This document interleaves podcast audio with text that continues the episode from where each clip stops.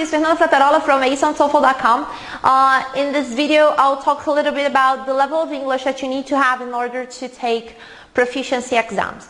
Uh, usually, uh, I usually get this question a lot, whether uh, students need to have finished their English school course in order to take proficiency exams. If they need to be fluent in English or uh, have advanced level in order to take TOEFL ITP, TOEFL IBT, IELTS, if they need to show any kind of certificate proving their level of English when they um, schedule their tests.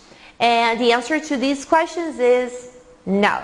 You don't need to prove your level of English when you uh, schedule your tests.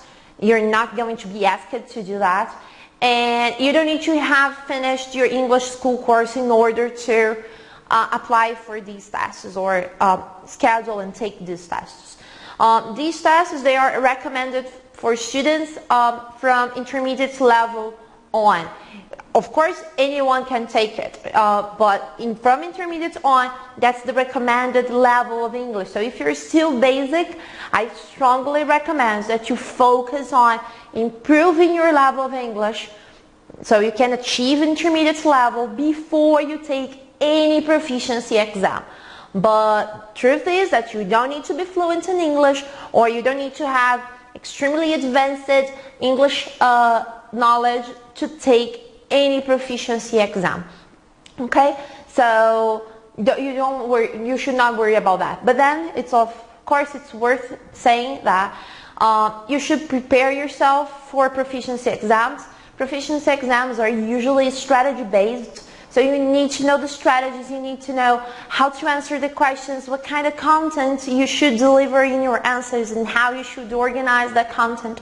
So it's very important that you study the strategies and get familiar with the test structure before you actually take the test. So this is my, my, my, my tip and my, my answer, the answer of the question I usually get for you today. Um, if you're watching, uh, if you want more tips on TOEFL IBT, there is a link somewhere around here. Just click subscribe and I'll send you exclusive tips. If you're watching me on YouTube, don't forget to subscribe to my channel. Leave your comments if you have any questions regarding proficiency exams or the TOEFL test. Just leave your question below. If you're watching me on Facebook, don't forget to like my page and also uh, leave your comment or your question below. That's it. See you next time.